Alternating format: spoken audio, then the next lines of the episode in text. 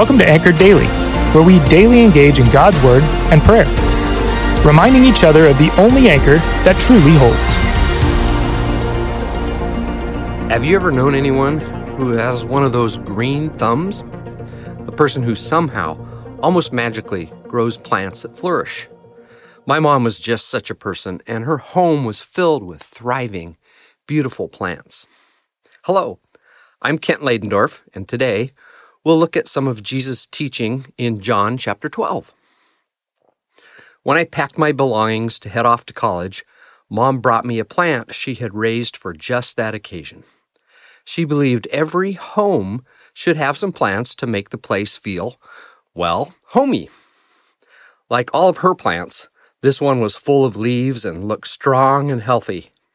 Now remember, she was handing this plant she had poured her love into to a young guy headed off to further his education, meet new people, you know, have a college experience. I wondered if she knew who she was giving this to. Did this woman know me at all? As you can imagine, that plant did not get much attention.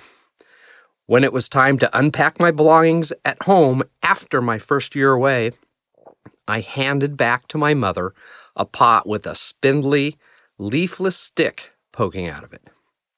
Now, fast forward to the next fall when it was time to pack up again and head back to school. Mom handed me the pot again. I thanked her for buying me a new plant.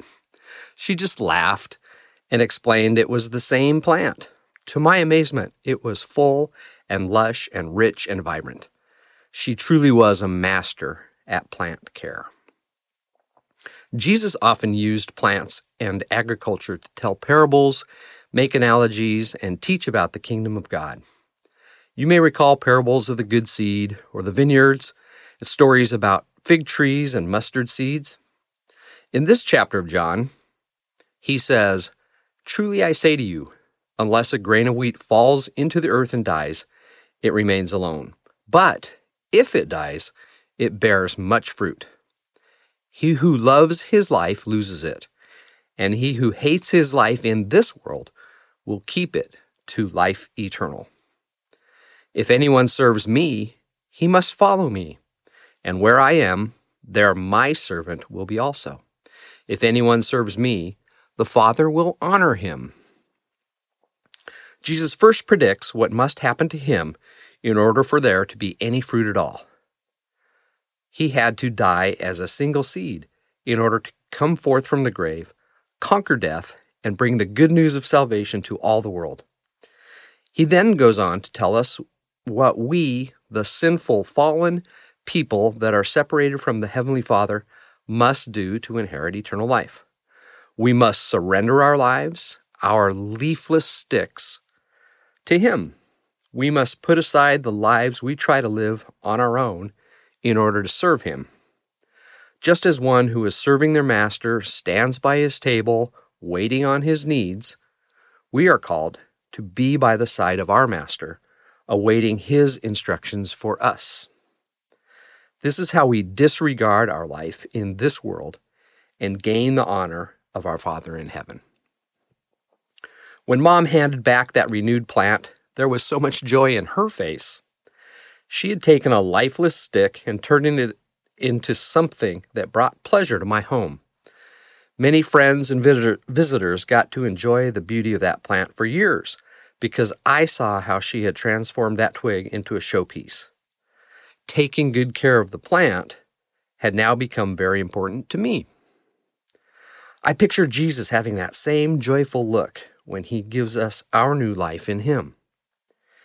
It brings him great pleasure to have us follow him, be with him, and serve him.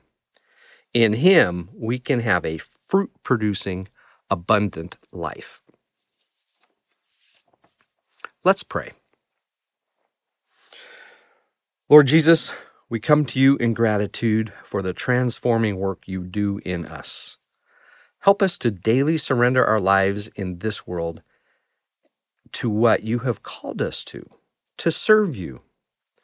Thank you for taking the spindly, fruitless sticks of our lives and turning them into those that bear much fruit for your kingdom. Amen. Thanks for joining us today. Listen in tomorrow as we continue to encourage one another to be anchored, steadfast, and secure in Jesus. If you haven't already subscribed, please do so because we'd love to continue to dive into God's Word with you. We'd also like the chance to connect further with you. If you go to bethel.ch, you'll see all sorts of ways to connect, serve, and worship with our church body. Finally, please consider sharing this podcast with your friends by word of mouth or on social media. Have a blessed rest of your day.